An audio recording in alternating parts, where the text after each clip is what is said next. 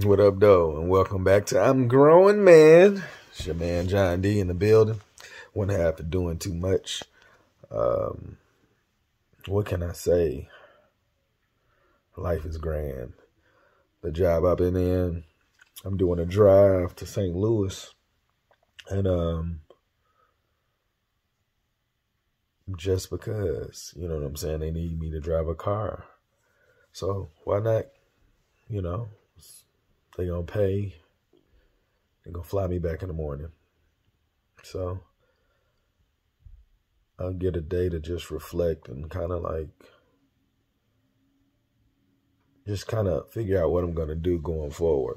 You know, I'm, I'm meeting some great people. Uh, this is one, the book. I don't know if I said it. I met the author of this book, Keeping the Peace. And I'm reading it. I really am. I'm trying to read a chapter a day because I want to talk to him about it. He's, I understand like a lot of what he's talking about. And, you know, it's really difficult to sometimes have conversations with people that don't understand experiences. And um, I think he and I will have a good time.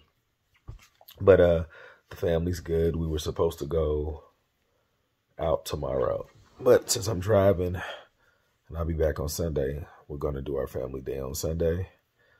We're going to try to do uh Black Detroit.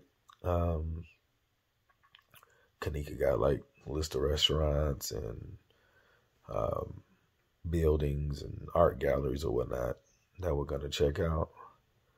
You know, I really like the the planning, spending the family thing, because I can see the kids are getting more involved in what we're doing. You know, a lot of the stuff that was like trial and error for us, they're going to just be doing it. You know, they know what they like. So I'm really excited about seeing them grow. But, um, y'all, uh, make today better than yesterday. Don't worry about anything you can't control. G A T A. Get after that action, or that action will get after you. Be great on purpose. Boom.